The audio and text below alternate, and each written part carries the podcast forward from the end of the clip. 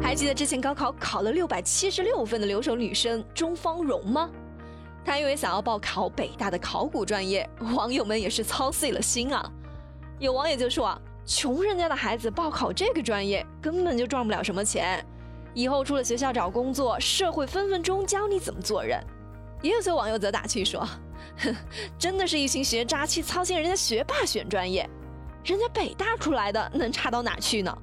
再说了，人生的价值也不只是靠金钱来衡量的呀。之后这个事情也是越炒越热闹啊。敦煌研究院的名誉院长樊锦诗还给钟芳蓉送去了一本书，并且写信鼓励她不忘初心，坚持自己的理想，静下心来好好的念书。其实想说一句啊，网友的操心也是有道理的。的确，毕业之后考古专业学生找工作确实是有点尴尬，比起那些学金融的，赚钱也少得多。但是人各有志嘛，人家北大出来的再怎么不赚钱，安稳又有意义的度过这一生也是值啦。好了，这里是热乎知乎，我是芝芝，跟我一起来刷新今天的知乎热榜吧。知乎热榜第一名，女子举报家乡环境问题获刑两年半，知乎热度两千一百五十七万。李思霞是陕西一家大型国企的女工程师。他是当年村里面考出去的第一个大学生。这些年来，他通过网络发帖等方式，一直在反映老家的两家石料厂污染环境、损坏道路的问题。怎么回事呢？二零零九年的时候，两家石料厂就进驻了双喜村。当时大家都觉得这是个好事啊，村里面就可以赚钱了。但是这两家厂在没有拿到采矿许可证的情况下，就开始投入运营了。之后不断出现的陨石卡车就把公路也压坏了，导致公路是晴天尘土满天飞，到了雨季是一脚踩下去全是泥。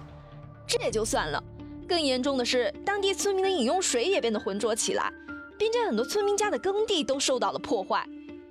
由于采石场的负责人都是村干部，村民们不知道向哪去投诉，实在没办法。二零一三年的时候，李思霞便写了一篇文章向环保部门反映这个事情。之后，采石场就停了一年，并且给了村里一笔补偿。村民们为了感谢李思霞为他们跑腿，就给了他六千块钱。不过，李思霞表示自己并没有收这个钱。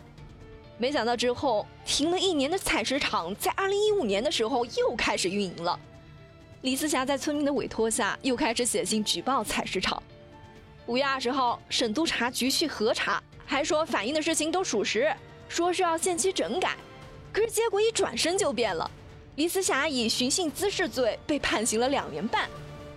这个事情之所以会被大家所关注呢，是因为法院说一审在判决的时候有问题，所以二审就没过。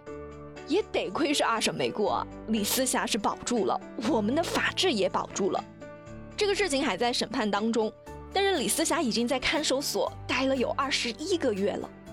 一个女人啊。曾经的女工程师被关了二十一个月，这些损失谁来赔偿呢？如果是国家赔偿的话，那是我们纳税人交的钱啊！我们为什么要为这些庸官、为这些贪腐分子去买这个单呢？一个这么简单明了的案子，居然是判了别人两年半，这中间的问题，小学生都能想明白。希望这个事情能够有一个好的结果，给那么多的网友一个交代，让“绿水青山也是金山银山”这句话呢落实到实处。而不是让那些村干部中饱私囊，而不顾村民的利益和安危。知乎热榜第二名，河北二十三年前的抢劫运钞杀人案告破，嫌疑人如今已经是法院的副局长。知乎热度一千五百八十九万。这个事情是发生在二三年前，当时二十九岁的何某梅已经在农民合作基金会工作了有三年了，她是两个孩子的妈妈。她的工作也很简单，就类似于前台。当天她是负责接款的，可是没想到却遭遇了抢劫。这一次抢劫案中，一共是抢走了七十九万元，两名工作人员受到了重伤，而何某梅则被击中了头部，当场死亡。事情发生之后，公安机关是立刻开始了抓捕，但是犯罪嫌疑人却找不到了。可是天网恢恢，疏而不漏啊！最近。警方通过了 DNA 的对比，抓获了其中的一名嫌犯。接着，他就把另外的四名嫌犯都供了出来。现在，涉案的其中四个人已经被抓获了，另一名嫌疑人则在2014年的时候因为意外事故身亡了。在这些人当中，有一个人是引起了大家的关注，赵志勇。当时他在当兵，是在探亲的时候伙同作案的。之后他也就从部队转业，进入了法院工作。到现在为止，已经是有二十二年的时间了。更让人不可思议的是啊，他还是当地的标杆人物，曾获得过个人的三等功等等。一个抢劫银行的杀人犯，居然敢在法院工作这么多年，并且还成为了副局长，这真的是有些魔幻啊！别的逃犯都是选择远走他乡，隐姓埋名，过得非常的凄惨，他倒是过得还挺滋润的。有网友就说，他既然能够有今天的地位呢，就说明他本身还是有一定的能力的。如果不是当年犯了那个错误，他的人生本应该是比较顺利的。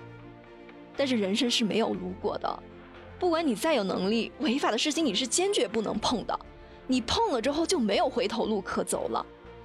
还好这件事情也是真相大白了。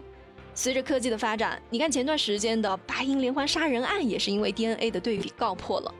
也希望科技能够再发达一些，让更多的嫌疑犯无处可逃。知乎热榜第三名，同济博士生竟然帮父母扫街，知乎热度五百三十七万。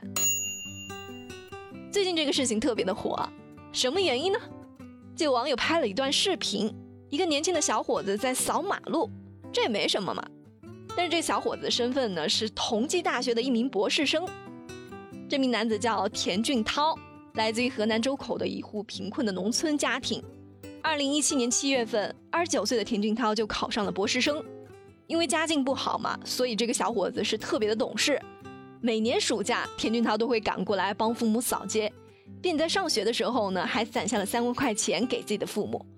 这个事情被媒体曝光之后，记者就去采访他，田俊涛就非常坦然说：“他们在老家种地，我就帮着种地。”他们在嘉兴扫地，我就帮着扫地。儿子帮父母做事，这不就天经地义吗？可是网友却炸开了锅，有网友就表示非常的佩服这名男子，他能够放下身段帮父母扫地，是一个孝顺的好孩子。有人就不太认同这种做法，说博士生了还来扫地，这完全就大材小用嘛！你去做个勤工俭学，都比这赚得多，不划算。我想这个事情，它之所以会引起那么大的关注呢，无非就是贴上了博士生和环卫工这两个反差比较大的标签。但芝芝觉得田俊涛他说的特别的好，学历和尽孝是没有半毛钱的关系的。不管是小学生还是博士生，我都是我父母的儿子呀。做其他的事情的确是比帮父母扫地要赚钱，但那只是从时间成本和金钱上考虑问题，更多的是一种交易。而帮父母干活，更多的是出于一个情字，亲情和孝心是不能用金钱来衡量的。田俊涛他不仅是尊重父母的职业，并且能够为他们分担劳动的辛苦，是真正的对父母的理解和感恩。这种行为之是特别的推崇，我觉得不虚荣，踏实努力的人是值得我们每个人学习的。好了，有气有料尽在知乎，我是芝芝，我们明天见啦。Beaucoup trop bas si tu perds confiance. Tourne-toi vers moi. Feel the wind blow softly through my hair. I'm invincible whenever you are there. Tout comme